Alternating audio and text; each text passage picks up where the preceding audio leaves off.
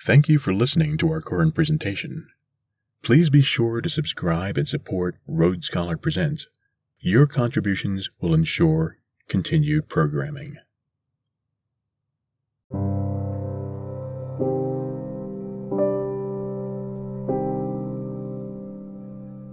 Time. How would you use it, and how much would you squander if the span of your entire life was little more than a week? Hi, I'm Scott Lacote, your host for RoadScholar Presents.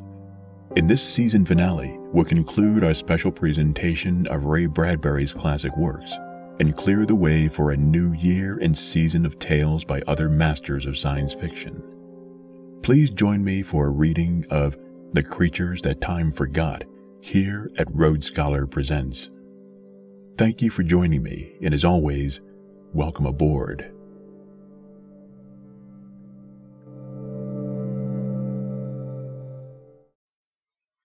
The Creatures That Time Forgot. Written by Ray Bradbury. Narrated by Scott Lacote. Mad, impossible world. Sand blasted by day, cold racked by night, and life condensed by radiation into eight days. Sim eyed the ship. If he only dared reach it and escape, but it was more than half an hour distant, the limit of life itself. Part 1 During the night, Sim was born. He lay wailing upon the cold cave stones. His blood beat through him a thousand pulses each minute. He grew steadily. Into his mouth his mother with feverish hands put the food. The nightmare of living was begun. Almost instantly at birth his eyes grew alert, and then, without half understanding why, filled with bright, insistent terror. He gagged upon the food, choked and wailed. He looked about blindly. There was a thick fog. It cleared. The outlines of the cave appeared, and a man loomed up, insane and wild and terrible, a man with a dying face. Old, withered by winds, baked like adobe in the heat. The man was crouched in a far corner of the cave, his eyes whitening to one side of his face, listening to the far wind trumpeting up above on the frozen night planet.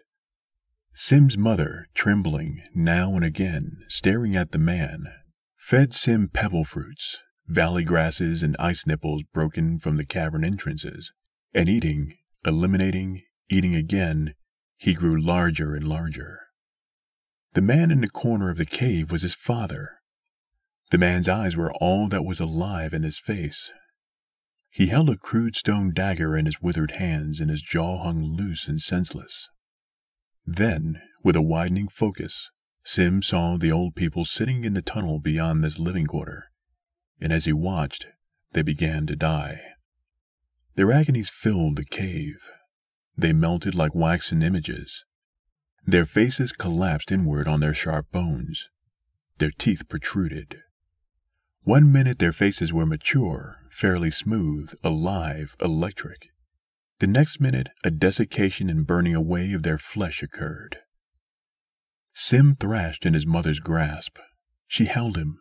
No, no, she soothed him quietly, earnestly, looking to see if this, too, would cause her husband to rise again. And with a soft, swift padding of naked feet, Sim's father ran across the cave.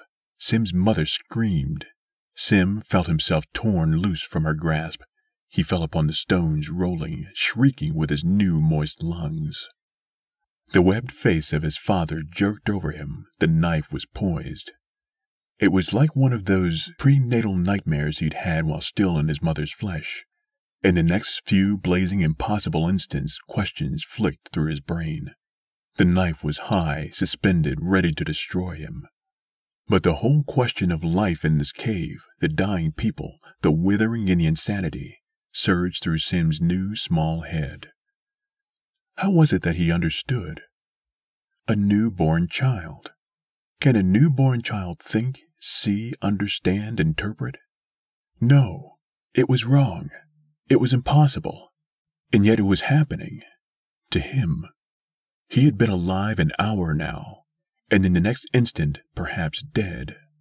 His mother flung herself upon the back of his father and beat down the weapon.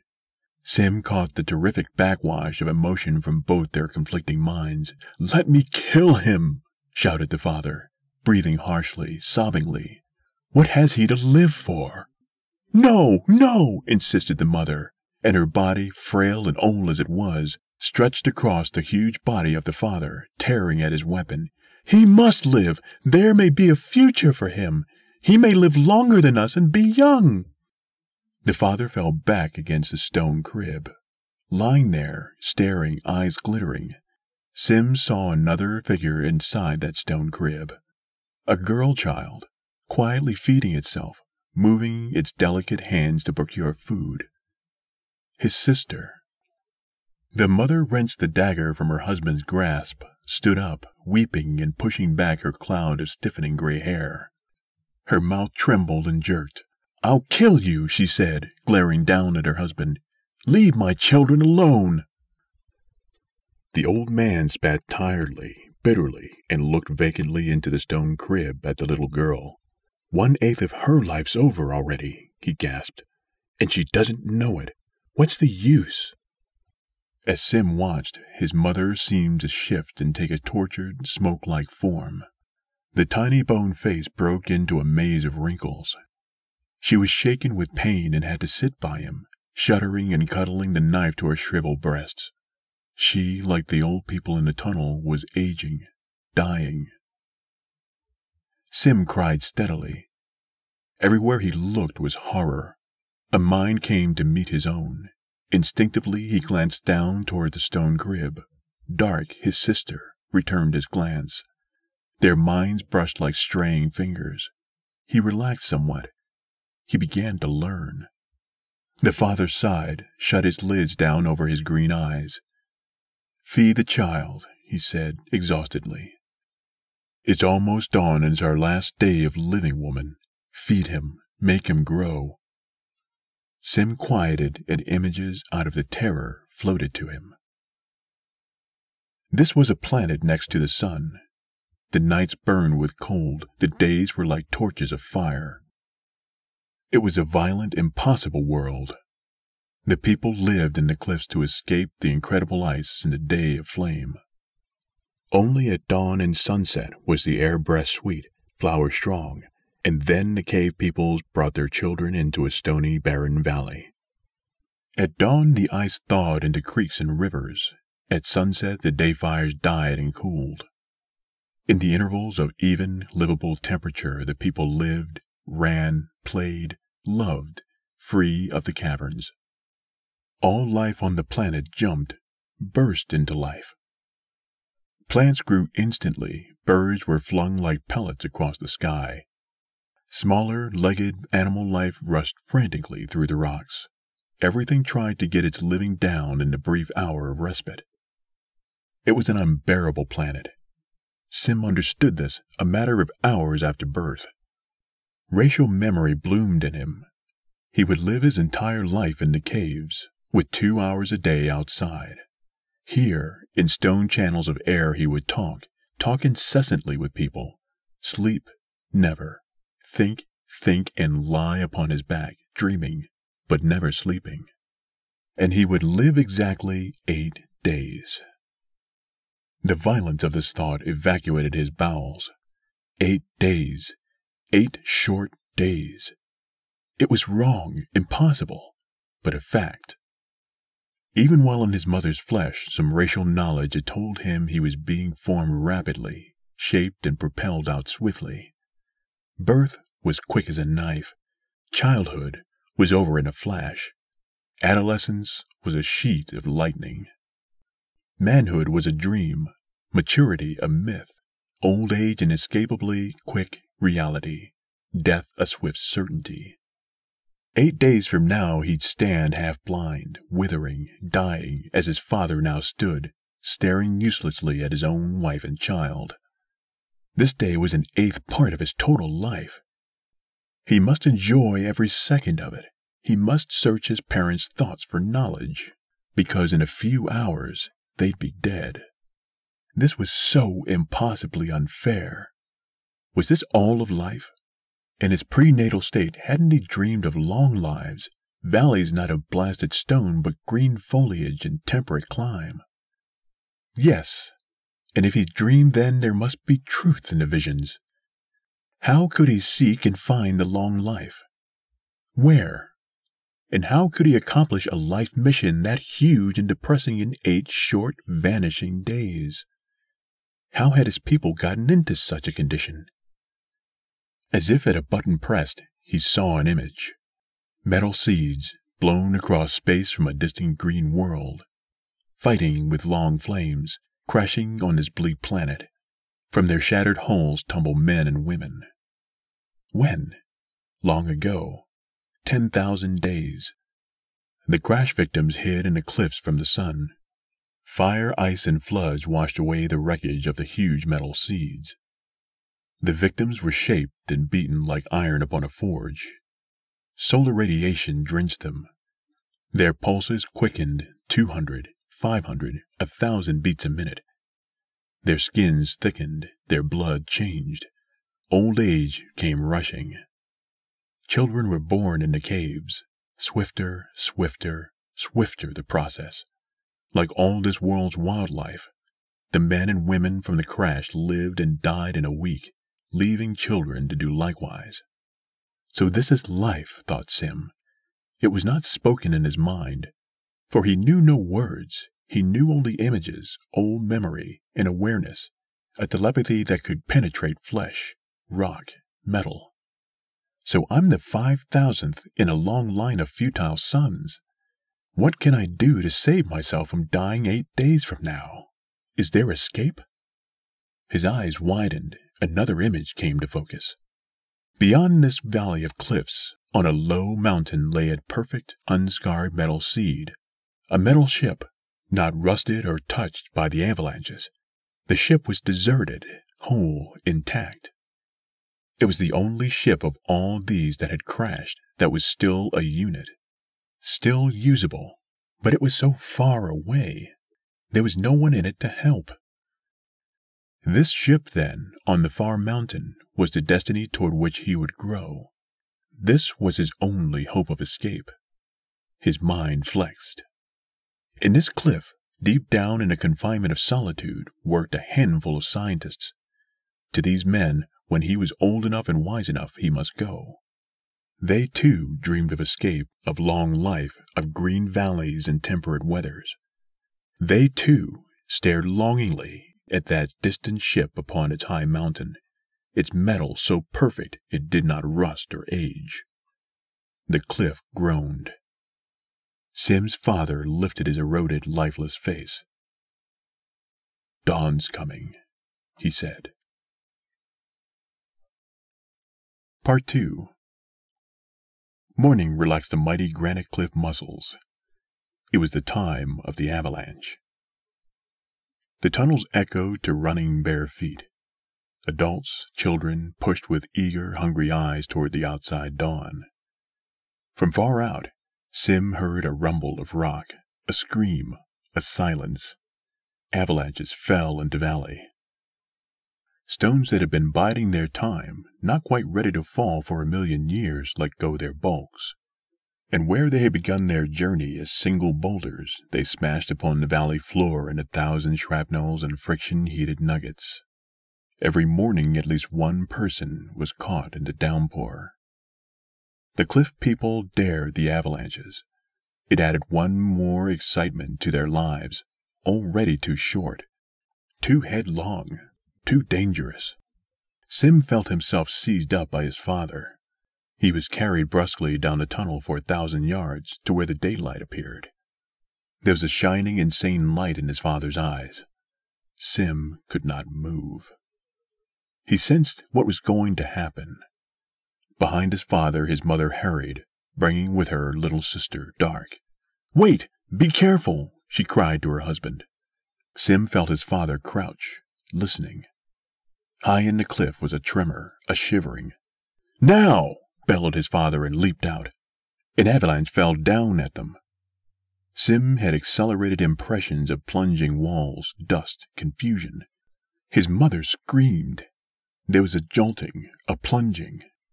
With one last step, Sim's father hurried him forward into the day. The avalanche thundered behind him. The mouth of the cave, where Mother and Dark stood back out of the way, was choked with rubble and two boulders that weighed a hundred pounds each. The storm thunder of the avalanche passed away to a trickle of sand. Sim's father burst out into laughter. Made it! By the gods! Made it alive! And he looked scornfully at the cliff and spat, Puh! Mother and Sister Dark struggled through the rubble. She cursed her husband. Fool! You might have killed Sim! I may yet, retorted the father. Sim was not listening. He was fascinated with the remains of an avalanche in front of the next tunnel. A blood stain trickled out from under a rise of boulders, soaking into the ground. There was nothing else to be seen. Someone else had lost the game. Dark ran ahead on lithe, supple feet, naked and certain. The valley air was like a wine filter between mountains. The heaven was a restive blue, not the pale, scorched atmosphere of full day, nor the bloated, bruised black purple of night. A riot with sickly shining stars. This was a tide pool, a place where waves of varying and violent temperatures struck, receded. Now the tide pool was quiet, cool, and its life moved abroad. Laughter. Far away, Sim heard it. Why laughter? How could any of his people find time for laughing.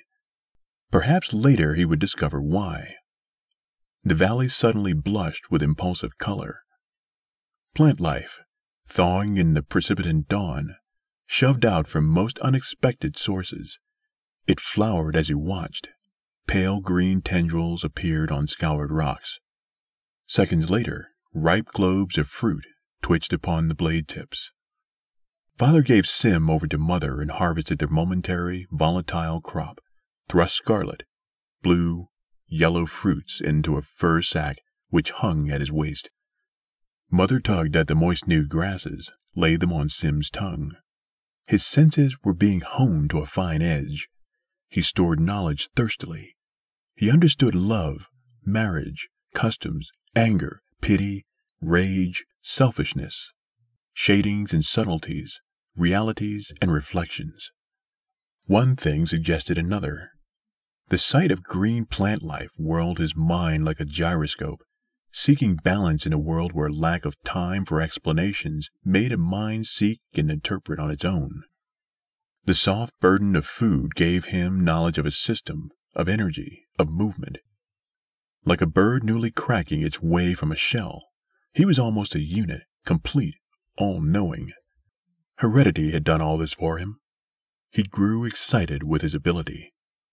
They walked, mother, father, and the two children, smelling the smells, watching the birds bounce from wall to wall of the valley like scurrying pebbles, and suddenly the father said a strange thing.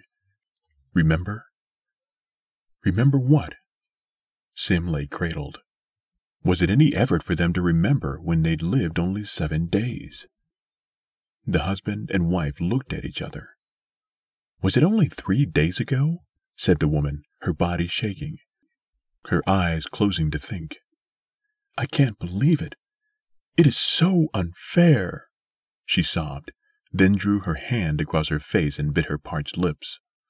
The wind played at her gray hair. Now is my turn to cry.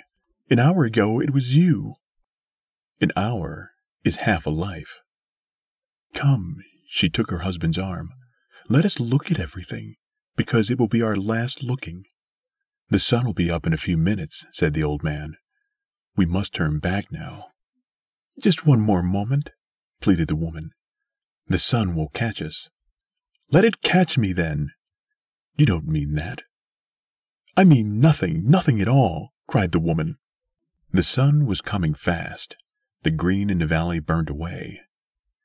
Searing wind blasted from over the cliffs. Far away, when sunbolts hammered battlements of cliff, the huge stone faces shook their contents. Those avalanches not already powdered down were now releasing and fell like mantles. Dark! shouted the father. The girl sprang over the warm floor of the valley, answering, her hair a black flag behind her. Hands full of green fruits, she joined them. The sun rimmed the horizon with flame. The air convulsed dangerously with it and whistled. The cave people bolted, shouting, picking up their fallen children, bearing vast loads of fruit and grass with them back to their deep hideouts. In moments, the valley was bare, except for one small child someone had forgotten. He was running far out on the flatness, but he was not strong enough, and the engulfing heat was drifting down from the cliffs, even as he was half across the valley. Flowers were burned into effigies, grasses sucked back into rocks like singed snakes, Flower seeds whirled and fell in the sudden furnace blast of wind, sown far into gullies and crannies, ready to blossom at sunset tonight and then go to seed and die again. Sim's father watched that child running, alone, out on the floor of the valley. He and his wife and Dark and Sim were safe in the mouth of their tunnel. He'll never make it, said father. Do not watch him, woman. It's not a good thing to watch. They turned away, all except Sim, whose eyes had caught a glint of metal far away. His heart hammered in him, and his eyes blurred. Far away, atop a low mountain, one of those metal seeds from space reflected a dazzling ripple of light. It was like one of his intra embryo dreams fulfilled. A metal space seed, intact, undamaged, lying on a mountain. There was his future. There was his hope for survival. There was where he could go in a few days when he was, strange thought, a grown man. The sun plunged into the valley like molten lava. The little running child screamed, the sun burned, and the screaming stopped. Sim's mother walked painfully, with sudden age, down the tunnel, paused, reached up, broke off two last icicles that formed during the night, she handed one to her husband, kept the other. We will drink one last toast. To you, to the children. To you, he nodded to her, to the children. They lifted the icicles. The warmth melted the ice down into their thirsty mouths. Part 3 all day the sun seemed to blaze and erupt into the valley. Sim could not see it, but the vivid pictorials in his parents' minds were sufficient evidence of the nature of the day fire. The light ran like mercury, sizzling and roasting the caves, poking inward, but never penetrating deeply enough. It lighted the caves. It made the hollows of the cliff comfortably warm. Sim fought to keep his parents young, but no matter how hard he fought with mind and image, they became like mummies before him. His father seemed to dissolve from one stage of oldness to another. This is what will happen to me soon, thought Sim in terror. Sim grew up upon himself. He felt the digestive, eliminatory movements of his body. He was fed every minute. He was continually swallowing, feeding. He began to fit words to images and processes. Such a word was love. It was not an abstraction, but a process, a stir of breath, a smell of morning air, a flutter of heart, the curve of arm holding him, the look in the suspended face of his mother. He saw the processes, then searched behind her suspended face, and there was the word in her brain, ready to use. His throat prepared to speak. Life was pushing him, rushing him along toward oblivion. He sensed the expansion of his fingernails, the adjustments of his cells, the profusion of his hair, the multiplication of his bones and sinew, the grooving of the soft, pale wax of his brain. His brain at birth, as clear as a circle of ice, innocent, unmarked, was, an instant later, as if hit with a thrown rock, cracked and marked and patterned in a million crevices of thought and discovery. His sister, Dark, ran in and out with other little hothouse children, forever eating. His mother trembled over him, not eating. She had no appetite. Her eyes were webbed shut. Sunset, said his father at last. The day was over. The light faded. A wind sounded. His mother arose. I want to see the outside world once more, just once more. She stared blindly, shivering.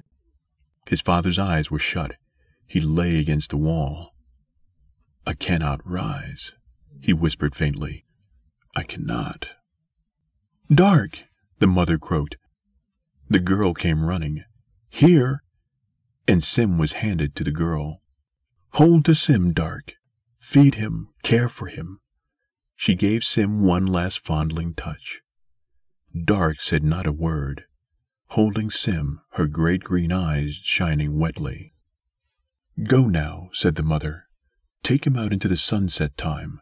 Enjoy yourselves. Pick foods, eat, play. Dark walked away without looking back. Sim twisted in her grasp, looking over her shoulder with unbelieving, tragic eyes. He cried out and somehow summoned from his lips the first word of his existence. Why? He saw his mother stiffen. The child spoke. Aye, said his father. Do you hear what he said? I heard, said the mother quietly.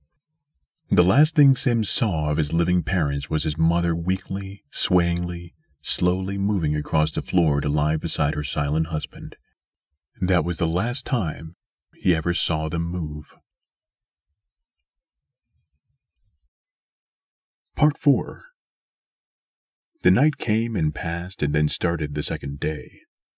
The bodies of all those who had died during the night were carried in a funeral procession to the top of a small hill. The procession was long, the bodies numerous. Dark walked in the procession, holding the newly walking Sim by one hand. Only an hour before dawn, Sim had learned to walk. At the top of the hill, Sim saw once again the far off metal seed. Nobody ever looked at it or spoke of it. Why? Was there some reason? Was it a mirage?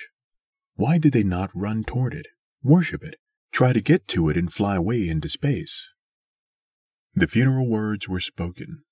The bodies were placed on the ground where the sun, in a few minutes, would cremate them. The procession then turned and ran down the hill, eager to have their few minutes of free time running and playing and laughing in the sweet air.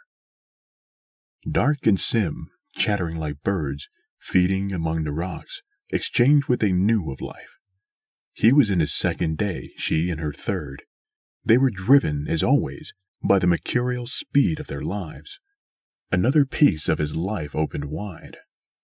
Fifty young men ran down from the cliffs, holding sharp stones and rock daggers in their thick hands.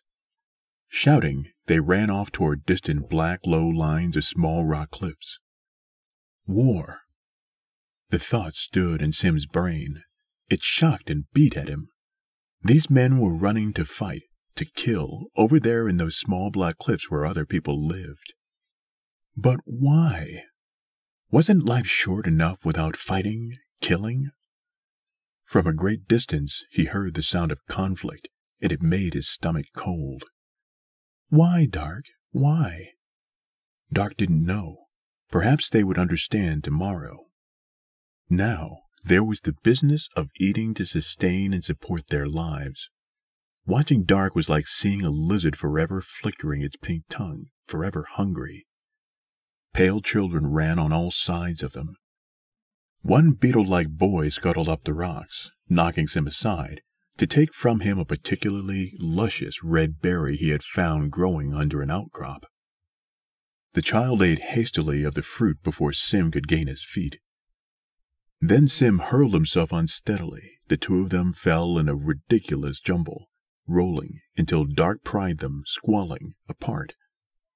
Sim bled. A part of him stood off like a god and said, This should not be. Children should not be this way. It is wrong. Dark slapped the little intruding boy away. Get on, she cried. What's your name, bad one? Chion, laughed the boy. Chion, Chion, Chion. Sim glared at him with all the ferocity in his small, unskilled features. He choked. This was his enemy. It was as if he'd waited for an enemy of person as well as scene. He had already understood the avalanches, the heat, the cold, the shortness of life, but these were things of places, of scene, mute, extravagant manifestations of unthinking nature, not motivated save by gravity and radiation. But here, now, in the Stridulan Chion, he recognized a thinking enemy. Chion darted off, turned at a distance, tauntingly crying, Tomorrow I will be big enough to kill you. And he vanished around a rock. More children ran, giggling, by Zim. Which of them would be friends, enemies? How could friends and enemies come about in this impossible quick lifetime? There was no time to make either, was there? Dark, as if knowing his thoughts, drew him away. As they searched for desired foods, she whispered fiercely in his ear. Enemies are made over things like stolen foods. Gifts of long grasses make friends. Enemies come, too, from opinions and thoughts. In five seconds, you've made an enemy for life. Life's so short, enemies must be made quickly. And she laughed with an irony strange for one so young, who is growing older before her rightful time. You must fight to protect yourself. Others, superstitious ones, will try killing you. There is a belief, a ridiculous belief, that if one kills another, the murderer partakes the life energy of the slain, and therefore will live an extra day. You see, as long as that is believed, you're in danger. But Sim was not listening. Bursting from a flock of delicate girls who tomorrow would be tall, quieter, and who day after that would gain breasts, and the next day take husbands. Sim caught sight of one small girl whose hair was a violet blue flame. She ran past, brushed Sim. Their bodies touched. Her eyes, white as silver coins, shone at him. He knew then that he'd found a friend, a love, a wife, one who'd a week from now lie with him atop the funeral pyre, as sunlight undressed their flesh from bone. Only the glance, but it held them in mid motion. One instant. Your name, he shouted after her. Light, she called laughingly back. I'm Sim, he answered, confused and bewildered. Sim, she repeated it, flashing on. I'll remember. Dark nudged his ribs. Here, eat, she said to the distracted boy. Eat or you'll never get big enough to catch her. From nowhere, Chian appeared, running by. Light, he mocked, dancing malevolently along and away. Light, I'll remember Light too. Dark stood tall and reed slender, shaking her dark ebony clouds of hair sadly. I see your life before you, little Sim. You'll need weapons soon to fight for this light one. Now hurry, the sun's coming. They ran back to the caves. Part 5 One fourth of his life was over. Babyhood was gone. He was now a young boy. Wild range lashed the valley at nightfall. He watched new river channels cut in the valley, out past the mountain of the metal seed. He stored the knowledge for later use. Each night there was a new river, a bed newly cut. What's beyond the valley? wondered Sim. No one's ever been beyond it, explained Dark. All who tried to reach the plain were frozen to death or burnt. The only land we know is within half an hour's run, half an hour out and half an hour back. No one's ever reached the metal seed then? Dark scoffed. The scientists, they try. Silly fools. They don't know enough to stop. It's no use. It's too far. The scientists. The words stirred him. He had almost forgotten the vision he had short hours after birth. His voice was eager. Where are the scientists? he demanded. Dark looked away from him. I wouldn't tell you if I knew. They'd kill you experimenting. I don't want you joining them. Live your life. Don't cut it in half trying to reach that silly metal thing on the mountain. I'll find out where they are from someone else then. No one'll tell you. They hate the scientists. You'll have to find them on your own. And then what? Will you save us? Yes, save us, little boy. Her face was sullen. Already half her life was gone. Her breasts were beginning to shape. Tomorrow she must divine how best to live her youth, her love, and she knew no way to fully plumb the depths of passion in so short a space. We can't sit and talk and eat, he protested, and nothing else. There's always love, she retorted acidly. It helps one forget. Gods, yes, she spat it out. Love. Sim ran through the tunnels, seeking. Sometimes he half imagined where the scientists were, but then a flood of angry thought from those around him, when he asked the direction to the scientist's cave, washed over him in confusion and resentment. After all, it was the scientist's fault that they had been placed upon this terrible world. Sim flinched under the bombardment of oaths and curses. Quietly, he took his seat in a central chamber with the children to listen to the grown men talk. This was the time of education, the time of talking. No matter how he chafed at delay, or how great his impatience, even though life slipped fast from him and death approached like a black meteor, he knew his mind needed knowledge. Tonight, then, was the night of school. But he sat uneasily. Only five more days of life. Chion sat across from Sim, his thin-mouthed face arrogant. Light appeared between the two. The last few hours had made her firmer footed, gentler, taller. Her hair shone brighter. She smiled as she sat beside Sim, ignoring Chion, and Chion became rigid at this and ceased eating. The dialogue crackled, filled the room, swift as heartbeats, one thousand, two thousand words a minute. Sim learned, his head filled. He did not shut his eyes, but lapsed into a kind of dreaming that was almost intra-embryonic in lassitude and drowsy vividness. In the faint background the words were spoken, and they wove a tapestry of knowledge in his head. He dreamed of green meadows, free of stones, all grass, round and rolling, and rushing easily toward a dawn with no taint of freezing, merciless cold, or smell of boiled rock or scorched monument. He walked across the green meadow. Overhead, the metal seeds flew by in a heaven that was a steady, even temperature. Things were slow, slow, slow. Birds lingered upon gigantic trees that took a hundred, two hundred, five thousand days to grow. Everything remained in its place. The birds did not flicker nervously at a hint of sun, nor did the trees suck back frightenedly when a ray of sunlight poured over them. In this dream, people strolled. They rarely ran. The heart rhythm of them was evenly languid, not jerking and insane. Their kisses were long and lingered, not the parched mouthings and twitchings of lovers who had eight days to live. The grass remained and did not burn away in torches. The dream people talked always of tomorrow and living, and not tomorrow in dying. It all seemed so familiar that when Sim felt someone take his hand, he thought it simply another part of the dream. Light's hand lay inside his own. Dreaming? she asked. Yes. Things are balanced. Our minds to even things. To balance the unfairness of our living, go back in on ourselves to find what there is that is good to see.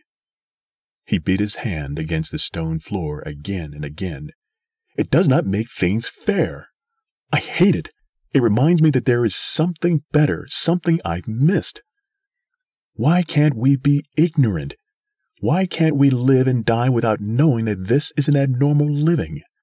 And his breath rushed harshly from his half open, constricted mouth. There is purpose in everything, said Light. This gives us purpose, makes us work, plan, try to find a way. His eyes were hot emeralds in his face. I walked up a hill of grass very slowly, he said. The same hill of grass I walked an hour ago? asked Light. Perhaps. Close enough to it. The dream is better than the reality. He flexed his eyes, narrowed them. I watched people, and they did not eat. Or talk? Or talk either. We always are eating, always talking. Sometimes those people in the dream sprawled with their eyes shut, not moving a muscle. As Light stared down into his face, a terrible thing happened. He imagined her face blackening, wrinkling, twisting into knots of agedness. The hair blew out like snow about her ears. The eyes were like discolored coins caught in a web of lashes. Her teeth sank away from her lips. The delicate fingers hung like charred twigs from her atrophied wrists. Her beauty was consumed and wasted even as he watched, and when he seized her in terror, he cried out. For he imagined his own hand corroded, and he choked back a cry. Sim, what's wrong? The saliva in his mouth dried at the taste of the words. Five more days. The scientists. Sim started. Who'd spoken? In the dim light, a tall man talked. The scientists crashed us on this world, and now we have wasted thousands of lives and time. It's no use. It's no use. Tolerate them, but give them none of your time. You only live once, remember. Where were these hated scientists? Now, after the learning, the time of talking, he was ready to find them. Now, at least, he knew enough to begin his fight for freedom, for the ship. Sim, where are you going? But Sim was gone. The echo of his running feet died away down a shaft of polished stone. It seemed that half the night was wasted. He blundered into a dozen dead ends. Many times he was attacked by the insane young men who wanted his life energy. Their superstitious ravings echoed after him. The gashes of their hungry fingernails covered his body. He found what he was looking for. A half dozen men gathered in a small basalt cave deep down in the cliff lode. On a table before them lay objects which, though unfamiliar, struck harmonious chords in Sim. The scientists worked in sets, old men doing important work, young men learning, asking questions. And at their feet were three small children. They were a process. Every eight days, there was an entirely new set of scientists working on any one problem. The amount of work done was terribly inadequate. They grew old, fell dead just when they were beginning their creative period. The creative time of any one individual was perhaps a matter of 12 hours out of his entire span. Three quarters of one's life was spent learning, a brief interval of creative power, then senility, insanity, death. The men turned as Sim entered. Don't tell me we have a recruit, said the eldest of them. I don't believe it, said another younger one. Chase him away. He's probably one of those warmongers. No, no, objected the elder one, moving with little shuffles of his bare feet toward Sim. Come in, come in, boy. He had friendly eyes, slow eyes, unlike those of the swift inhabitants of the upper caves, gray and quiet. What do you want? Sim hesitated, lowered his head, unable to meet the quiet, gentle gaze. I want to live, he whispered. The old man laughed quietly. He touched Sim's shoulder. Are you a new breed? Are you sick? he queried of Sim half seriously. Why aren't you playing? Why aren't you readying yourself for the time of love and marriage and children? Don't you know that tomorrow night you'll be an adolescent? Don't you realize that if you are not careful, you'll miss all of life? He stopped. Sim moved his eyes back and forth with each query. He blinked at the instruments on the tabletop. Shouldn't I be here? he asked naively. Certainly, roared the old man sternly. But it's a miracle you are. We've had no volunteers from the rank and file for a thousand days. We've had to breed our own scientists, a closed unit. Count us. Six. Six men and three children. Are we not overwhelming? The old man spat on the stone floor. We ask for volunteers, and the people shout back at us, Get someone else, or we have no time. And you know why they say that. No, Sim flinched. Because they're selfish.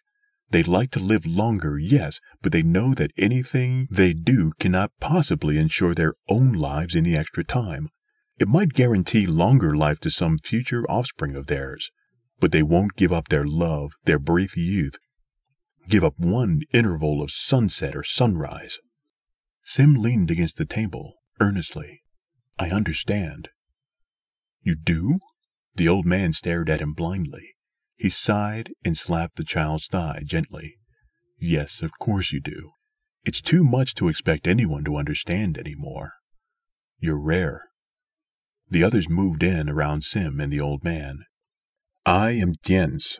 Tomorrow night, Cort here will be in my place. I'll be dead by then. And the night after that, someone else will be in Cort's place, and then you, if you work and believe. But first, I give you a chance. Return to your playmates if you want. There is someone you love? Return to her. Life is short. Why should you care for the unborn to come? You have a right to youth. Go now if you want, because if you stay, you'll have no time for anything but working and growing old and dying at your work. But it is good work. Well? Sim looked at the tunnel. From a distance, the wind roared and blew, the smells of cooking and the patter of naked feet sounded, and the laughter of lovers was an increasingly good thing to hear. He shook his head impatiently, and his eyes were wet. I will stay, he said. Part 6 The third night and third day passed. It was the fourth night. Sim was drawn into their living, he learned about that metal seed upon the top of the far mountain. He heard of the original seeds, things called ships, that crashed, and how the survivors hid and dug in the cliffs, grew old swiftly, and in their scrabbling to barely survive, forgot all science. Knowledge of mechanical things had no chance of survival in such a volcanic civilization. There was only now for each human. Yesterday didn't matter. Tomorrow stared them vividly in their very faces. But somehow the radiations that had forced their aging had also induced a kind of telepathic communication, whereby philosophies and impressions were absorbed by the newborn. Racial memory, growing instinctively, preserved memories of another time. Why don't we go to that ship on the mountain? asked Sim. It is too far, we would need protection from the sun, explained Dienc. Have you tried to make protection? Salves and ointments, suits of stone and birdwing, and, recently, crude metals, none of which worked. In 10,000 more lifetimes, perhaps we'll have made a metal in which will flow cool water to protect us on the march to the ship. But we work so slowly, so blindly. This morning, mature, I took up my instruments. Tomorrow, dying, I lay them down. What can one man do in one day? If we had 10,000 men, the problem would be solved. I will go to the ship, said Sim. Then you will die, said the old man. A silence had fallen in the room at Sim's words. Then the men stared at Sim. You are a very selfish boy. Selfish! cried Sim resentfully. The old man patted the air. Selfish in a way I like. You want to live longer, you'll do anything for that. You will try for the ship. But I tell you it is useless. Yet, if you want to, I cannot stop you. At least you will not be like those among us who go to war for an extra few days of life. War? asked Sim. How can it be war here? And a shudder ran through him. He did not understand. Tomorrow will be time enough for that, said Dienc. Listen to me now. The night passed. Part 7 It was morning. Light came shouting and sobbing down a corridor and ran full into his arms. She had changed again. She was older, again more beautiful. She was shaking and she held to him. Sim, they're coming after you. Bare feet marched down the corridor, surged inward at the opening. Chion stood grinning there, taller, too, a sharp rock in either of his hands. Oh, there you are, Sim. Go away, cried Light, savagely whirling on him. Not until we take Sim with us. Chion assured her. Then smiling at Sim, if, that is, he is with us in the fight. Dienc shuffled forward, his eyes weakly fluttering, his bird-like hands fumbling in the air. Leave! he shrilled angrily. This boy is a scientist now. He works with us. Chion ceased smiling. There is better work to be done. We go now to fight the people in the farthest cliffs. His eyes glittered anxiously. Of course you will come with us, Sim. No, no! Light clutched at his arm. Sim patted her shoulder, then turned to Chion. Why are you attacking these people? There are three extra days for those who go with us to fight. Three extra days? Of living? Chion nodded firmly. If we win, we live eleven days instead of eight. the cliffs they live in, something about the mineral in it. Think of it, Sim. Three long, good days of life. Will you join us? Dienc interrupted. Get along without him. Sim is my pupil. Chion snorted. Go die, old man. By sunset, you'll be charred bone. Who are you to order us? We are young. We want to live longer. Eleven days. The words were unbelievable to Sim. Eleven days. Now he understood why there is war. Who wouldn't fight to have his life lengthened by almost half its total? So many more days of youth and love and seeing and living. Yes. Why not indeed? Three extra days, called Dienc stridently. If you live to enjoy them. If you're not killed in battle. If, if. You have never won yet. You have always lost. But this time, Chion declared sharply, we'll win. Sim was bewildered. But we are all of the same ancestors. Why don't we all share the best cliffs? Chion laughed and adjusted a sharp stone in his hand. Those who live in the best cliffs think they're better than us. That is always man's attitude when he has power. The cliffs there, besides, are smaller. There's room for only 300 people in them. Three extra days. I'll go with you, Sim said to Chion. Fine. Chion was very glad, much too glad at the decision. Dienc gasped. Sim turned to Dienc in light. If I fight and win, I will be half a mile closer to the ship. And I'll have three extra days in which to strive to reach the ship. That seems the only thing for me to do. Dienc nodded sadly. It is the only thing. I believe you. Go along now. Goodbye, said Sim. The old man looked surprised. Then he laughed as at a little joke on himself. That's right. I won't see you again, will I? Goodbye, then. And they shook hands. They went out, Chion, Sim, and Light, together, followed by the others. All children growing swiftly into fighting men, and the light in Chion's eyes was not a good thing to see. Light went with him. She chose his rocks for him and carried them. She would not go back, no matter how he pleaded. The sun was just beyond the horizon and they marched across the valley. Please, Light, go back! And wait for Chion to return, she said. He plans that when you die, I will be his mate.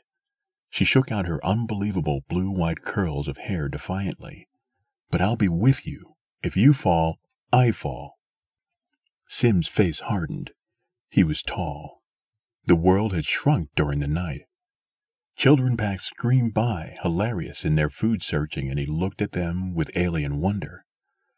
Could it be only four days ago he'd been like these? Strange. There was a sense of many days in his mind, as if he'd really lived a thousand days. There was a dimension of incident and thought so thick, so multicolored, so richly diverse in his head, that it was not to be believed so much could happen in so short a time. The fighting men ran in clusters of two and three. Sim looked ahead at the rising line of small ebon cliffs. This, then, he said to himself, is my fourth day. And still I am no closer to the ship, or to anything, not even, he heard the light tread of light beside him. Not even to her who bears my weapons and picks me ripe berries. One half of his life was gone, or a third of it, if he won this battle. If. He ran easily, lifting, letting fall his legs. This is the day of my physical awareness. As I run, I feed. As I feed, I grow. And as I grow, I turn my eyes to light with a kind of dizzying vertigo. And she looks upon me with the same gentleness of thought. This is the day of our youth. Are we wasting it? Are we losing it on a dream? A folly? Distantly, he heard laughter. As a child, he'd questioned it. Now he understood laughter. This particular laughter was made of climbing high rocks and plucking the greenest blades and drinking the headiest vintage from the morning ices and eating of the rock fruits and tasting of young lips and new appetite. They neared the cliffs of the enemy. He saw the slender erectness of Light, the new surprise of her white breasts, the neck where if you touched you could time her pulse. The fingers which cupped in your own were animate and supple and never still. The light snapped her head to one side. Look ahead, she cried. See what is to come. Look only ahead. He felt that they were racing by part of their lives, leaving their youth on the path side without so much as a glance. I am blind with looking at stones, he said, running. Find new stones, then. I see stones. His voice grew gentle as the palm of her hand. The landscape floated under him. Everything was like a fine wind blowing dreamily. I see stones that make a ravine that lies in a cool shadow where the stone berries are thick as tears. You touch a boulder and the berries fall in silent red avalanches. And the grass is very tender. I do not see it. She increased her pace, turning her head away. He saw the floss upon her neck, like the small moss that grows silvery and light on the cool side of pebbles, that stirs if he breathe the lightest breath upon it. He looked upon himself, his hands clenched as he heaved himself forward toward death. Already his hands were veined and youth swollen. They were the hands of a young boy whose fingers are made for touching, which are suddenly sensitive and with more surface, and are nervous, and seem not a part of him because they are so big for the slender lengths of his arms. His neck, through which the blood ached and pumped, was building out in age too, with tiny blue tendrils of veins embedded and flaring in it. Light handed him food to eat. I am not hungry, he said. Eat, keep your mouth full, she commanded sharply, so you will not talk to me this way. If I could only kiss you, he pleaded, just one time. After the battle there may be time. Gods, he roared, anguished, who cares for battles? Ahead of them, rocks hailed down, thudding. A man fell with his skull split wide. The war was begun. Light passed the weapons to him. He ran without another word until they entered the killing ground. Then he spoke, not looking at her, his cheeks coloring. Thank you, he said. She ducked as a slung stone shot by her head. It was not an easy thing for me, she admitted. Sim, be careful. The boulders began to roll in a synthetic avalanche from the battlements of the enemy. Only one thought was in his mind now to kill, to lessen the life of someone else so he could live, to gain a foothold here and live long enough to make a stab at the ship. He ducked, he weaved, he clutched stones and hurled them up. His left hand held a flat stone shield with which he diverted the swiftly plummeting rocks. There was a spatting sound everywhere. Light ran with him, encouraging him. Two men dropped before him, slain, their breasts cleaved to the bone, their blood springing out in unbelievable founts. It was a useless conflict. Sim realized instantly how insane the venture was. They could never storm the cliff. A solid wall of rocks rained down. A dozen men dropped with shards of ebony in their brains. A half dozen more showed drooping, broken arms. One screamed, and the upthrust white joint of his knee was exposed as the flesh was pulled away by two successive blows of well aimed granite. Men stumbled over one another. The muscles in his cheek pulled tight, and he began to wonder why he had ever come. But he raised his eyes as he danced from side to side, weaving and bobbing, sought always the cliffs. He wanted to live there so intensely, to have his chance. He would have to stick it out, but the heart was gone from him. Light screamed piercingly. Sim, his heart panicking, twisted and saw that her hand was loose at the wrist, with an ugly wound bleeding profusely on the back of the knuckles.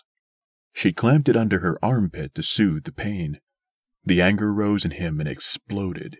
In his fury, he raced forward, throwing his missiles with deadly accuracy.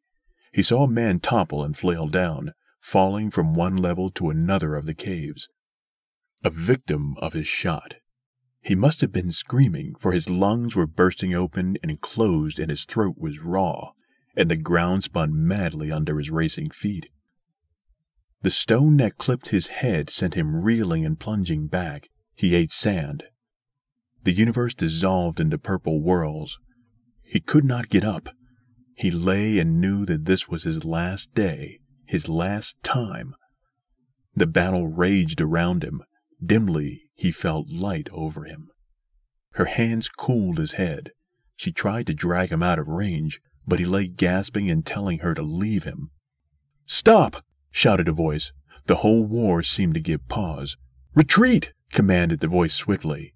And as Sim watched, lying upon his side, his comrades turned and fled back toward home. The sun is coming! Our time is up! He saw their muscled backs, their moving, tensing, flickering legs go up and down. The dead were left upon the field. The wounded cried for help. But there was no time for the wounded. There was only time for swift men to run the gauntlet home and, their lungs aching and raw with heated air, burst into their tunnels before the sun burnt and killed them. The sun! Sim saw another figure racing toward him. It was Chion. Light was helping Sim to his feet, whispering helpfully to him. Can you walk? she asked, and he groaned and said, I think so. Walk then, she said. Walk slowly and then faster and faster. We'll make it. Walk slowly. Start carefully. We'll make it. I know we will. Sim got to his feet, stood swaying. Chion raced up, a strange expression cutting lines in his cheeks, his eyes shining with battle. Pushing Light abruptly aside, he seized upon a rock and dealt Sim a jolting blow upon his ankle that laid wide the flesh. All of this was done quite silently. Now he stood back, still not speaking, grinning like an animal from the night mountains, his chest panting in and out, looking from the thing he had done to Light and back. He got his breath. He'll never make it, he nodded to Sim. We'll have to leave him here. Come along, Light. Light, like a cat animal, sprang upon Chion, searching for his eyes, shrieking through her exposed, hard pressed teeth. Her fingers stroked great bloody furrows down Chion's arms and again, instantly, down his neck. Chion, with an oath, sprang away from her. She hurled a rock at him. Grunting, he let it miss him, then ran off a few yards. Fool! he cried, turning to scorn her. Come along with me. Sim will be dead in a few minutes. Come along. Light turned her back on him. I will go if you carry me. Chion's face changed. His eyes lost their gleaming. There is no time. We would both die if I carried you. Light looked through and beyond him. Carry me then, for that's how I wish it to be. Without another word, glancing fearfully at the sun, Chion fled. His footsteps sped away and vanished from hearing. May he fall and break his neck, whispered Light, savagely glaring at his form as it skirted a ravine. She returned to Sim. Can you walk? Agonies of pain shot up his leg from the wounded ankle. He nodded ironically. We could make it to the cave in two hours, walking. I have an idea, Light. Carry me. And he smiled with the grim joke. She took his arm. Nevertheless, we'll walk. Come. No, he said. We're staying here. But why? We came to seek a home here. If we walk, we will die. I would rather die here. How much time have we? Together they measured the sun. A few minutes, she said, her voice flat and dull. She held close to him. He looked at her. Light, he thought. Tomorrow I would have been a man. My body would have been strong and full, and there would have been time with you, a kissing and a touching. Damn. What kind of life is this where every last instant is drenched with fear and alert with death? Am I to be denied even some bit of real life? The black rocks of the cliff were paling into deep purples and browns as the sun began to flood the world. What a fool he was! He should have stayed and worked with Dienc, and thought and dreamed and at least one time cupped Light's mouth with his own. With the sinews of his neck standing out defiantly, he bellowed upward at the cliff holes. Send me down one man to do battle. Silence. His voice echoed from the cliff. The air was warm. It's no use, said Light. They'll pay no attention. He shouted again. Hear me! He stood with his weight on his good foot, his injured left leg throbbing and pulsating with pain. He shook a fist. Send down a warrior who is no coward. I will not turn and run home. I have come to fight a fair fight. Send a man who will fight for the right of his cave, him I will surely kill. More silence. A wave of heat passed over the land, receded. Oh, surely, mocked Sim, hands on naked hips, head back, mouth wide. Surely there's one among you not afraid to fight a cripple. Silence. No? Silence. Then I have miscalculated you. I'm wrong. I'll stand here then until the sun shucks the flesh off my bones in black scraps, and call you the filthy names you deserve. He got an answer. I do not like being called names, replied a man's voice. Sim leaned forward, forgetting his crippled foot. A huge man appeared in a cave mouth on the third level. Come down, urged Sim. Come down, fat one, and kill me. The man scowled seriously at his opponent a moment, then lumbered slowly down the path, his hands empty of any weapons. Immediately every cave had clustered with heads. An audience for this drama. The man approached Sim. We will fight by the rules, if you know them. I'll learn as we go, replied Sim. This pleased the man, and he looked at Sim warily, but not unkindly. This much I will tell you, offered the man generously. If you die, I will give your mate shelter, and she will live as she pleases, because she is the wife of a good man. Sim nodded swiftly. I am ready, he said. The rules are simple. We do not touch each other, save with stones. The stones and the sun will do either of us in. Now is the time.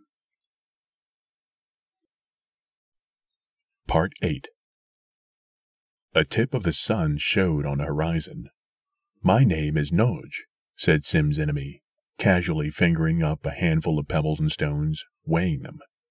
Sim did likewise. He was hungry. He had not eaten for many minutes.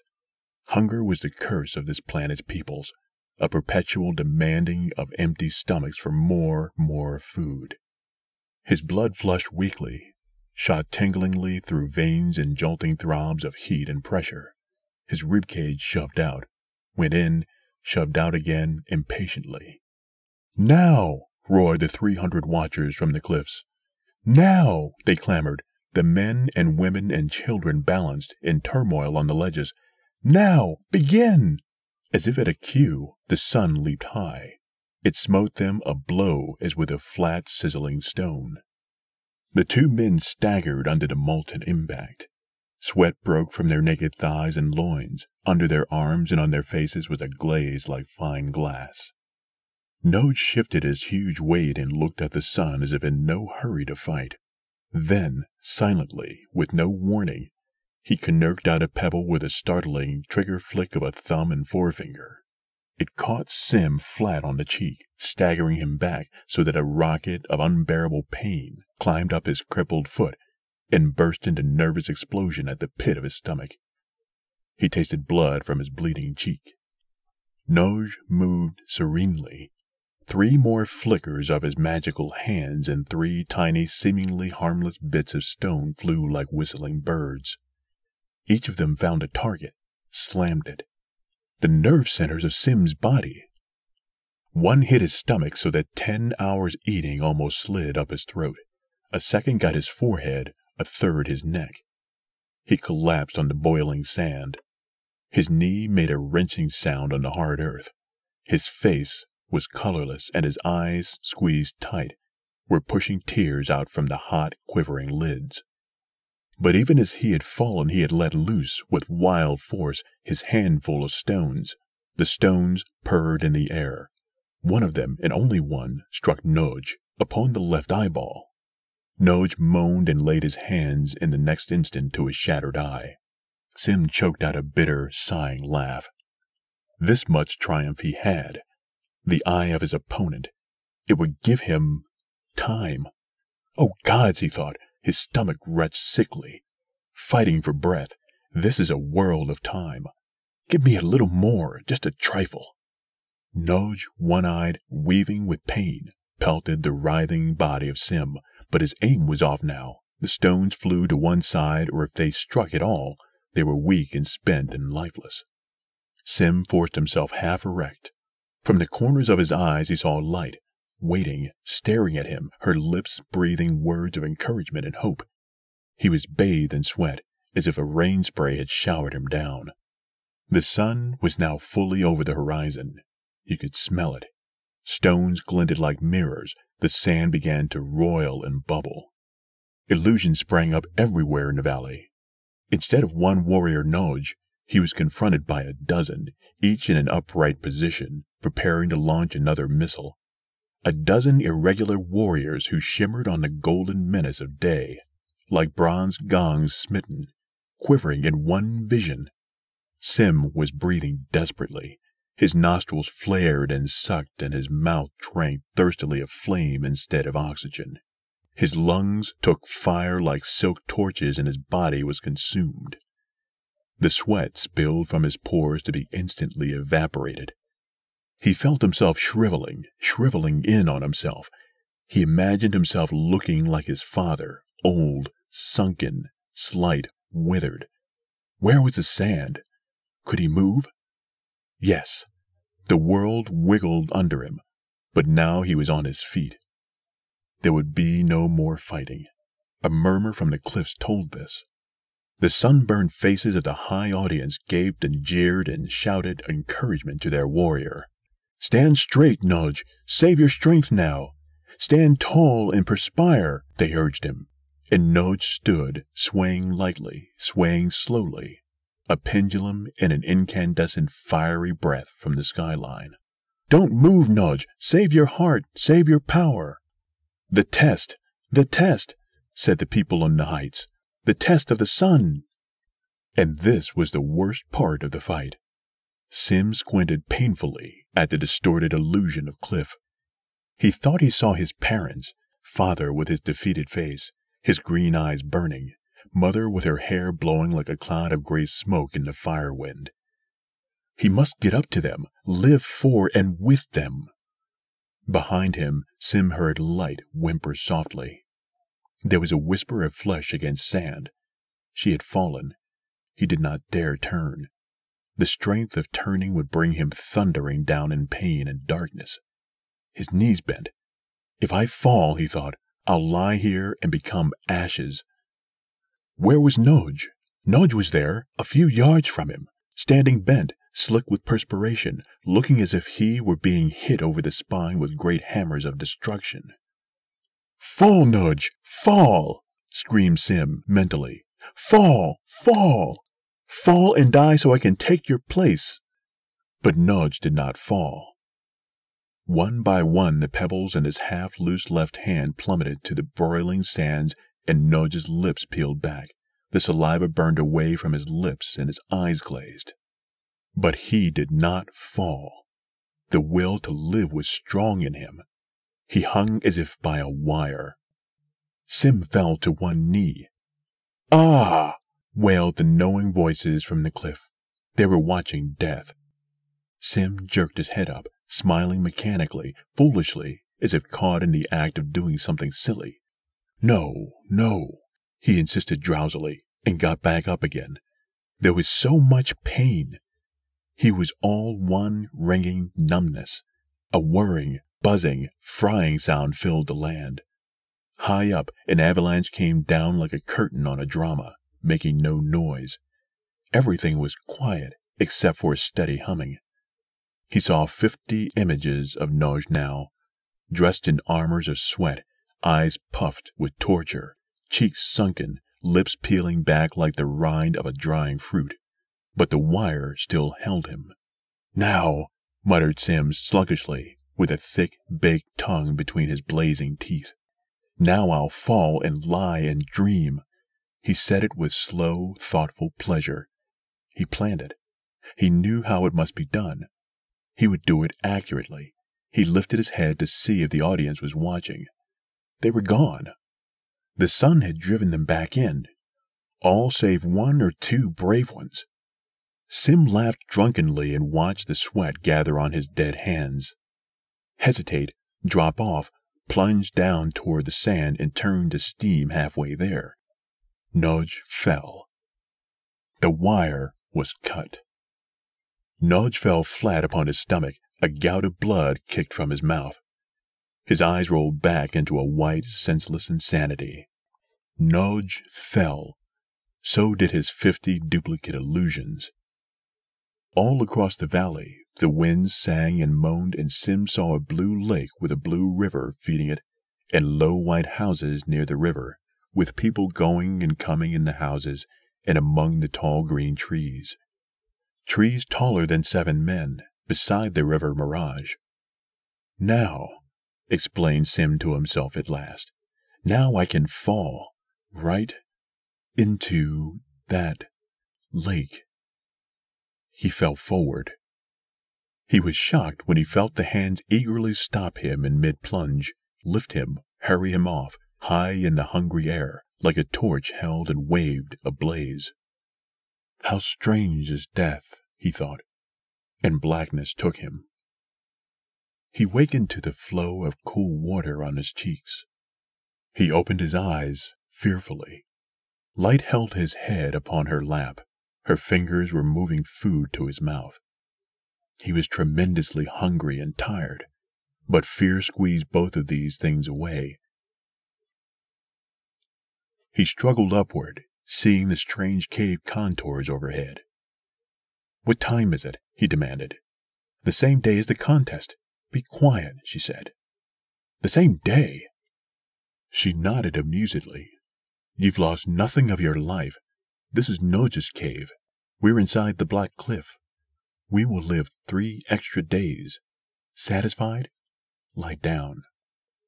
Noj is dead? He fell back panting, his heart slamming his ribs. He relaxed slowly. I won. Gods, I won, he breathed. Noj is dead. So were we almost. They carried us in from outside only in time. He ate ravenously. We have no time to waste. We must get strong. My leg. He looked at it, tested it. There was a swath of long yellow grasses around it, and the ache had died away. Even as he watched, the terrific pulsings of his body went to work and cured away the impurities under the bandages. It has to be strong by sunset, he thought. It has to be. He got up and limped around the cave like a captured animal. He felt Light's eyes upon him, he did not meet her gaze. Finally, helplessly, he turned. You want to go on to the ship? she asked softly. Tonight? When the sun goes down? He took a breath, exhaled it. Yes. You couldn't possibly wait until morning? No. Then I'll go with you. No. If I lag behind, let me. There's nothing here for me. They stared at each other for a long while. He shrugged wearily. All right, he said at last. I couldn't stop you, I know that. We'll go together. Part 9 They waited in the mouth of their new cave. The sun set. The stones cooled so that one could walk on them. It was almost time for the leaping out and the running toward the distant glittering metal seed that lay on the far mountain. Soon would come the rains, and Sim thought back over all the times he had watched the rains thicken into creeks, into rivers that cut new beds each night. One night there would be a river running north, the next a river running northeast, the third night a river running due west. The valley was continually cut and scarred by the torrents. Earthquakes and avalanches filled the old beds. New ones were the order of the day, it was this idea of the river and the directions of the river that he had turned over in his head for many hours. It might possibly, well, he would wait and see.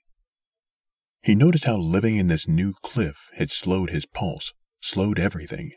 A mineral result, protection against the solar radiations.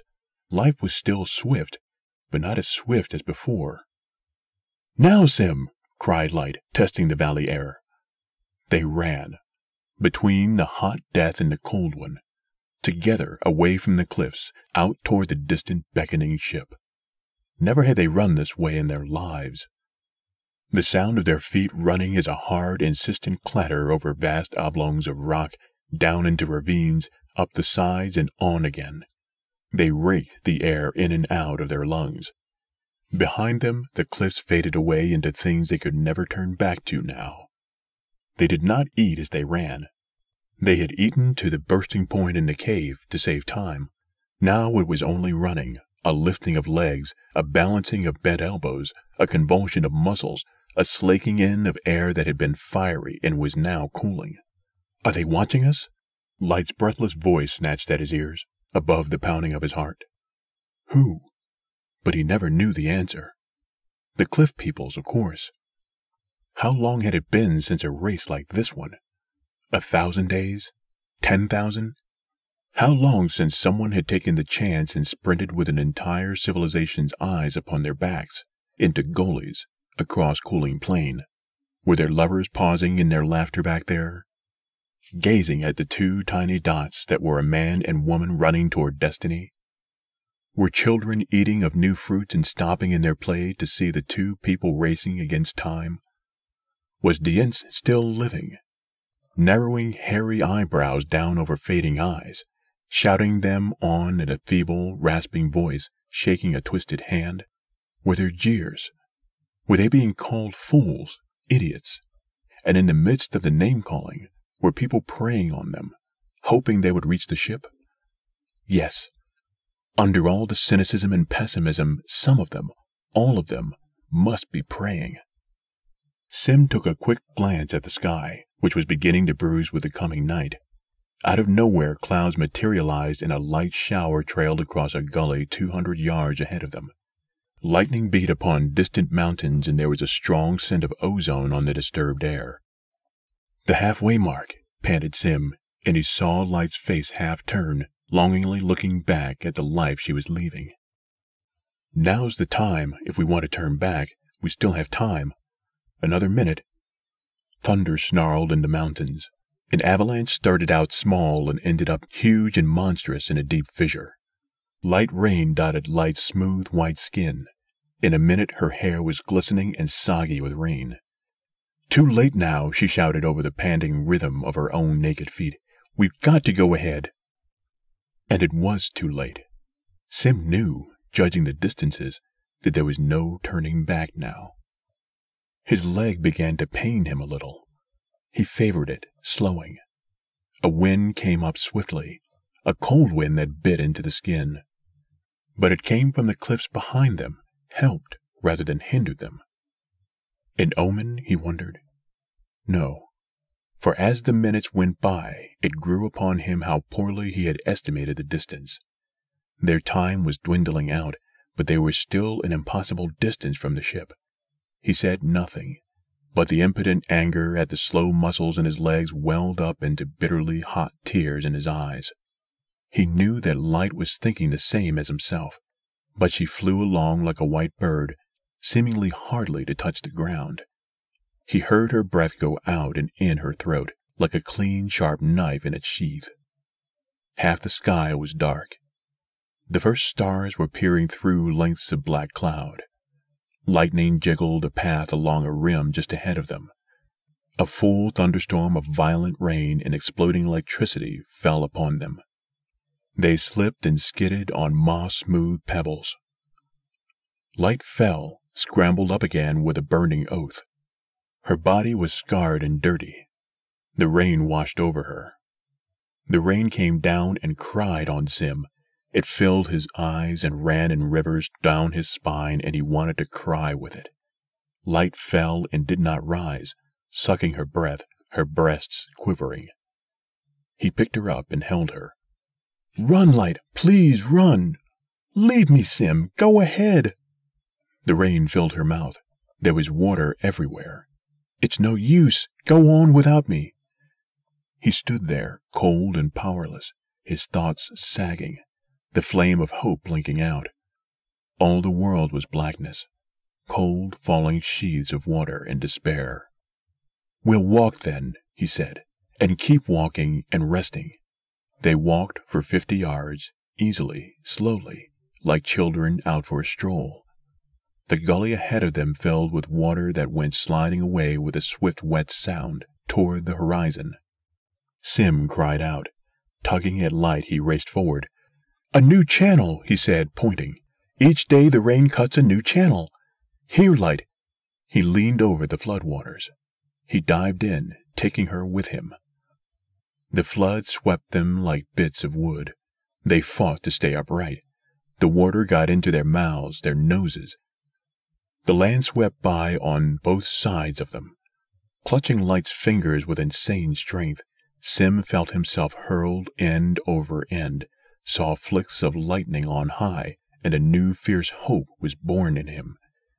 They could no longer run. Well, then they would let the water do the running for them. With a speed that dashed them against the rocks, split open their shoulders, abraded their legs, the new, brief river carried them. This way! Sim shouted over a salvo of thunder and steered frantically toward the opposite side of the gully. The mountain where the ship lay was just ahead. They must not pass it by. They fought in the transporting liquid and were slammed against the far side. Sim leaped up, caught at an overhanging rock, locked light in his legs, and drew himself hand over hand upward. As quickly as it had come, the storm was gone. The lightning faded. The rain ceased. The clouds melted and fell away over the sky. The wind whispered into silence. The ship! Light lay upon the ground. The ship, Sim! This is the mountain of the ship! Now the cold came, the killing cold. They forced themselves drunkenly up the mountain. The cold slid along their limbs, got into their arteries like a chemical and slowed them. Ahead of them, with a fresh, washed sheen, lay the ship. It was a dream. Sim could not believe that they were actually so near it. Two hundred yards. One hundred and seventy yards. Gods, but it was cold. The ground became covered with ice. They slipped and fell again and again.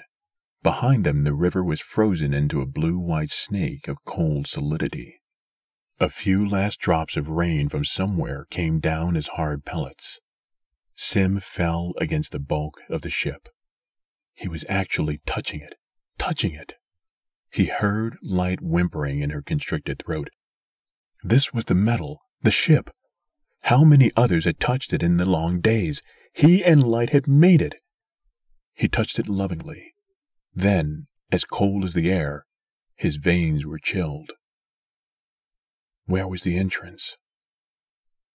You run, you swim, you almost drown, you curse, you sweat, you work, you reach a mountain, you go up it, you hammer on metal, you shout with relief, you reach the ship, and then you can't find the entrance. He fought to keep himself from breaking down. Slowly, he told himself but not too slowly, go around the ship. The metal slid under his searching hands, so cold that his hands, sweating, almost froze to it. Now, far round to the side, light moved with him. The cold held them like a fist. It began to squeeze. The entrance. Metal. Cold, immutable metal. A thin line of opening at the ceiling point. Throwing all caution aside, he beat at it. He felt his stomach seething with cold. His fingers were numb, his eyes were half frozen in their sockets. He began to beat and search and scream against the metal door. Open up! Open up! He staggered. The airlock sighed. With a whispering of metal on rubber beddings, the door swung softly sidewise and vanished back. He saw light run forward, clutch at her throat, and drop inside a small shiny chamber. He shuffled after her, blankly. The airlock door sealed shut behind him. He could not breathe. His heart began to slow, to stop. They were trapped inside the ship now, and something was happening. He sank down to his knees and choked for air. The ship he had come to for salvation was now slowing his pulse, darkening his brain, poisoning him. With a starved, faint kind of expiring terror, he realized that he was dying. Blackness. He had a dim sense of time passing, of thinking struggling to make his heart go quick, quick, to make his eyes focus. But the fluid in his body lagged quietly through his settling veins, and he heard his temple pulses thud.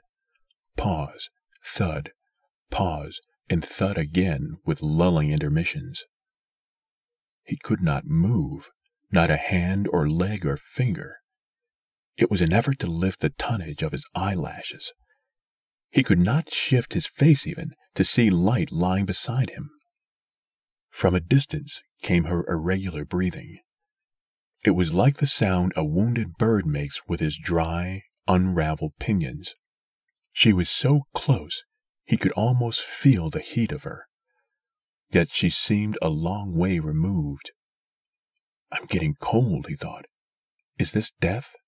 this slowing of blood, of my heart, this cooling of my body, this drowsy thinking of thoughts?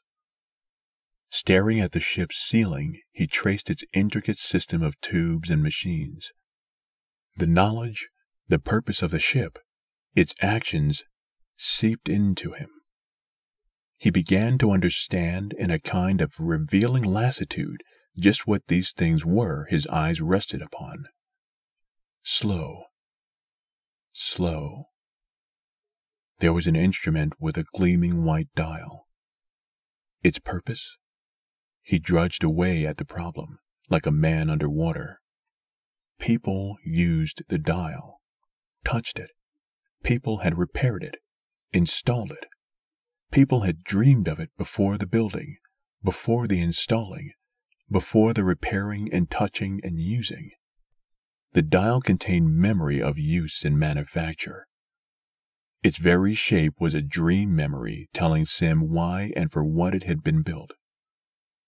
Given time, looking at anything, he could draw from it the knowledge he desired.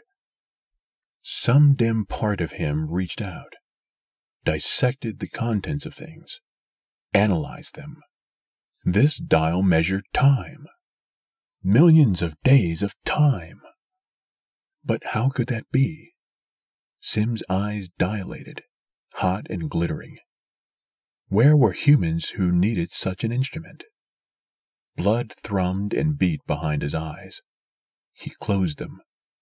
Panic came into him. The day was passing.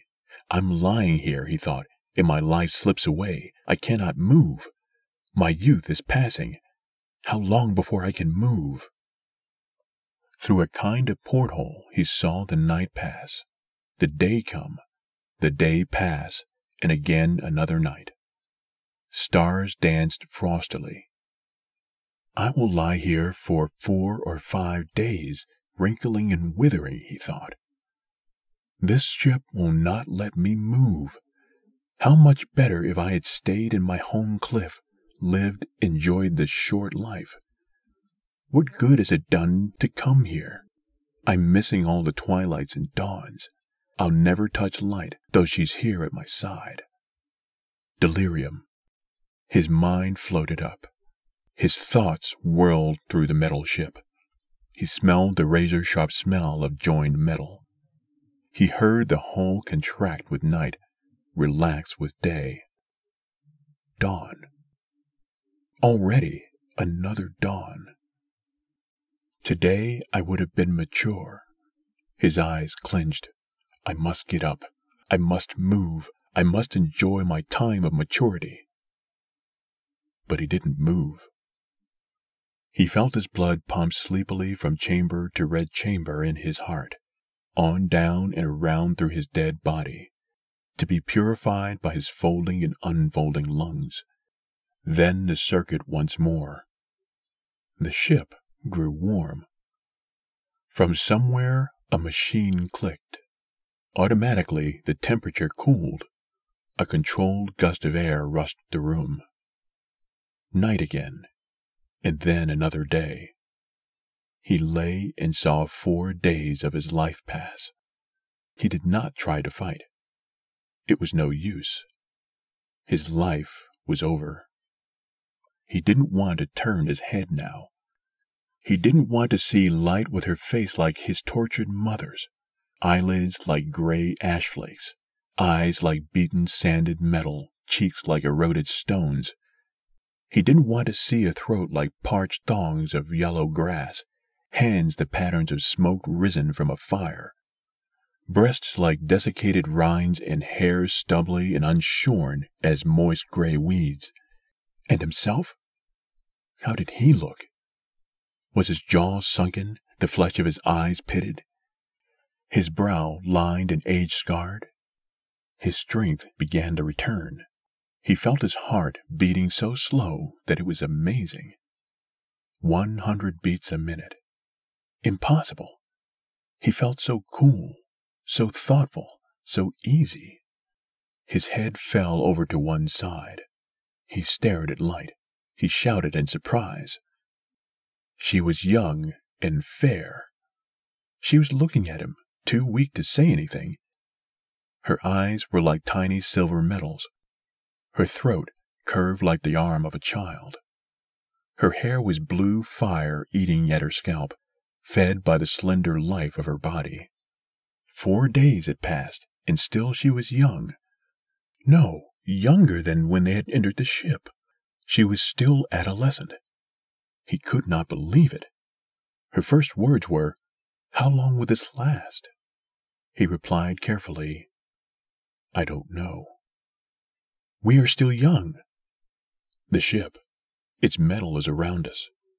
It cuts away the sun and the things that came from the sun to age us. Her eyes shifted thoughtfully. Then if we stay here, we'll remain young. Six more days? Fourteen more? Twenty? More than that, maybe.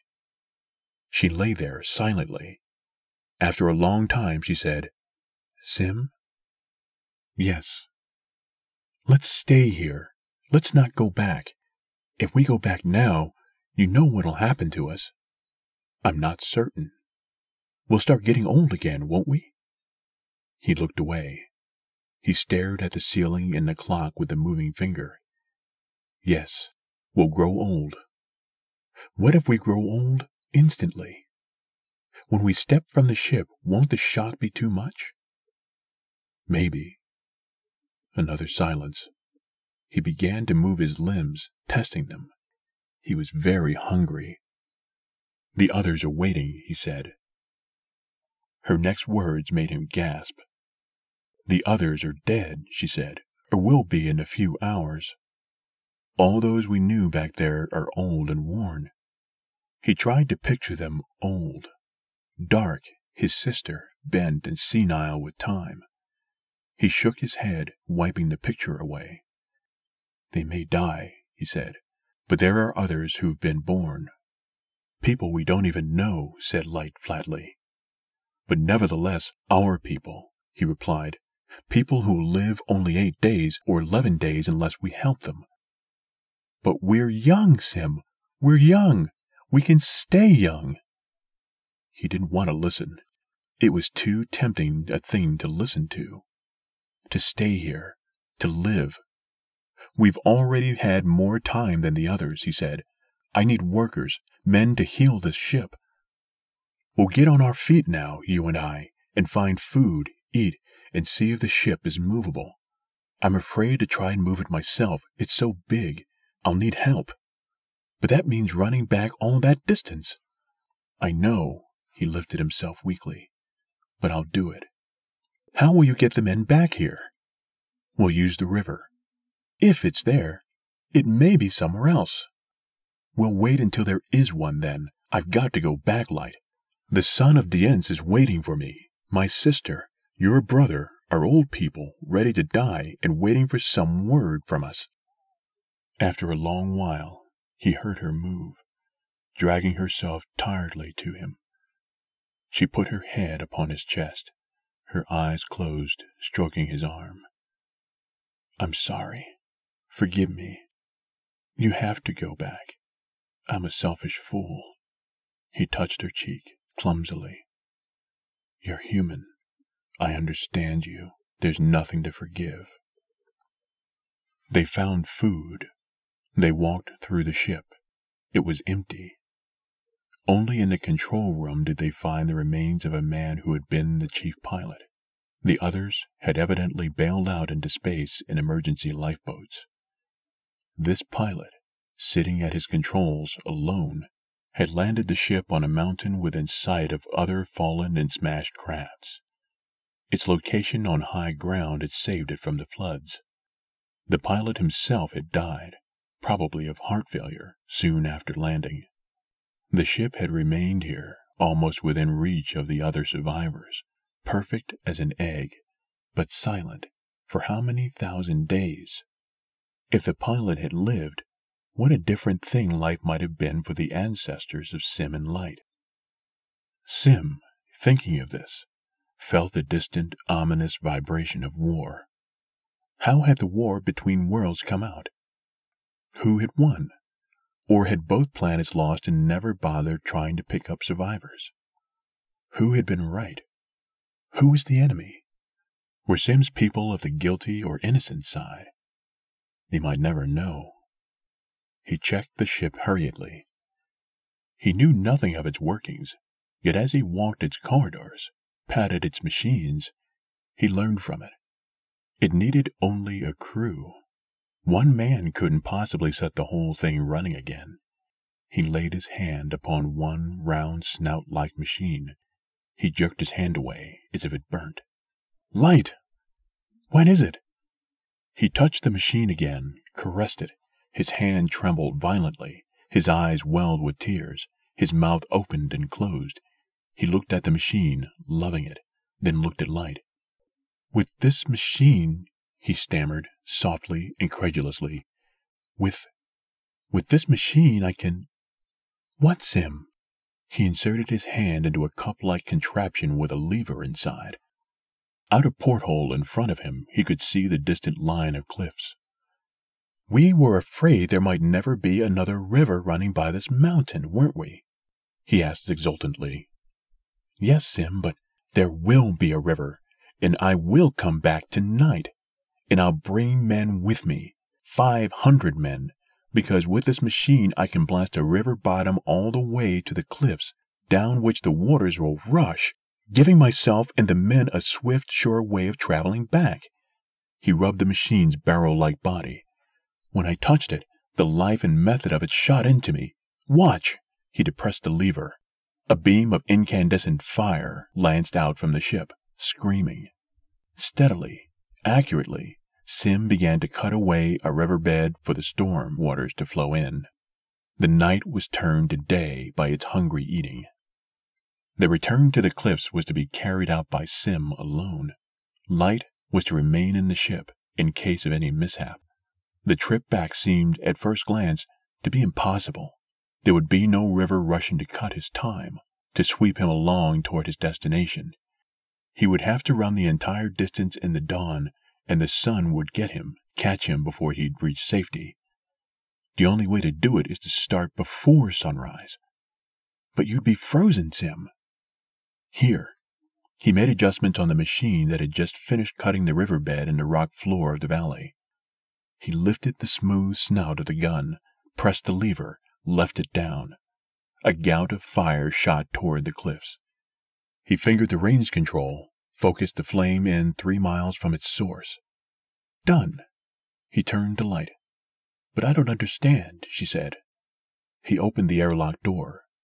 It's bitter cold out in half an hour yet till dawn. If I run parallel to the flame from the machine, close enough to it, there'll not be much heat, but enough to sustain life anyway. It doesn't sound safe, Light protested. Nothing does on this world. He moved forward. I'll have a half hour's start. That should be enough to reach the cliffs. But if the machine should fail while you're still running near its beam? Let's not think of that, he said. A moment later, he was outside. He staggered as if kicked in the stomach. His heart almost exploded in him. The environment of his world forced him into swift living again. He felt his pulse rise, kicking through his veins. The night was cold as death. The heat ray from the ship sliced across the valley, humming, solid and warm. He moved next to it, very close. One misstep in his running and I'll be back, he called to Light. He and the ray of light went together. In the early morning, the peoples in the caves saw the long finger of orange incandescence and the weird whitish apparition floating, running along beside it. There was muttering and superstition. So when Sim finally reached the cliffs of his childhood, he saw alien people swarming there. There were no familiar faces. Then he realized how foolish it was to expect familiar faces. One of the older men glared down at him. Who are you? he shouted. Are you from the enemy cliff? What's your name? I am Sim, the son of Sim. Sim! An old woman shrieked from the cliff above him. She came hobbling down the stone pathway. Sim, Sim, it is you! He looked at her, frankly bewildered. But I don't know you, he murmured. Sim, don't you recognize me? Oh, Sim, it's me. Dark, dark. He felt sick at his stomach. She fell into his arms. This old, trembling woman with the half blind eyes, his sister. Another face appeared above, that of an old man, a cruel, bitter face. It looked down at Sim and snarled, Drive him away! cried the old man. He comes from the cliff of the enemy. He's lived there. He's still young. Those who go there can never come back among us. Disloyal beast! and a rock hurtled down. Sim leaped aside, pulling the old woman with him. A roar came from the people. They ran down toward Sim, shaking their fists. Kill him! Kill him! raved the old man, and Sim did not know who he was. Stop! Sim held out his hands. I come from the ship. The ship? The people slowed. Dark clung to him, looking up into his young face puzzling over its smoothness. Kill him! Kill him! Kill him! croaked the old man, and picked up another rock. I offer you ten days, twenty days, thirty more days of life. The people stopped. Their mouths hung open. Their eyes were incredulous. Thirty days? It was repeated again and again. How? Come back to the ship with me Inside it one can live forever. The old man lifted high a rock, then, choking, fell forward in an apoplectic fit, and stumbled down the rocks to lie at Sim's feet. Sim bent to peer at the ancient one, at the bleary, dead eyes, the loose, sneering lips, the crumpled, quiet body. Chion! Yes, said Dark behind him, in a croaked, strange voice. Your enemy, Chion. That night a thousand warriors started for the ship as if going to war. The water ran in the new channel. Five hundred of them were drowned or lost behind in the cold. The others with Sim got through to the ship. Light awaited them and threw wide the metal door. The weeks passed. Generations lived and died in the cliffs, while the 500 workers labored over the ship, learning its functions and its parts. On the last day, they disbanded. Each ran to his station. Now there was a destiny of travel who still remained behind. Sim touched the control plates under his fingers. Light, rubbing her eyes, came and sat on the floor next to him, resting her head against his knee drowsily. I had a dream, she said, looking off at something far away. I dreamed I lived in caves in a cliff on a cold, hot planet where people grew old and died in eight days and were burnt. What an impossible dream, said Sim. People couldn't possibly live in such a nightmare. Forget it. You're awake now. He touched the plates gently. The ship rose and moved into space. Sim was right. The nightmare was over at last.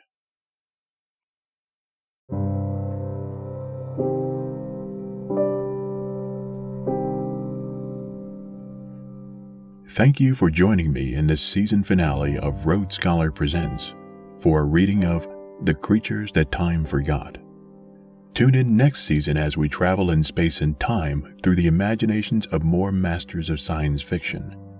From RoadScholar and the Voice Box, I'm Scott LaCote. Thank you again for joining me on this journey. Until next time.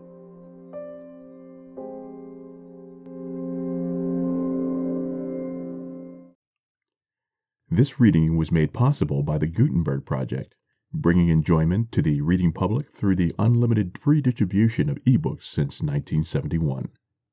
You can visit the Gutenberg Project at www.gutenberg.org.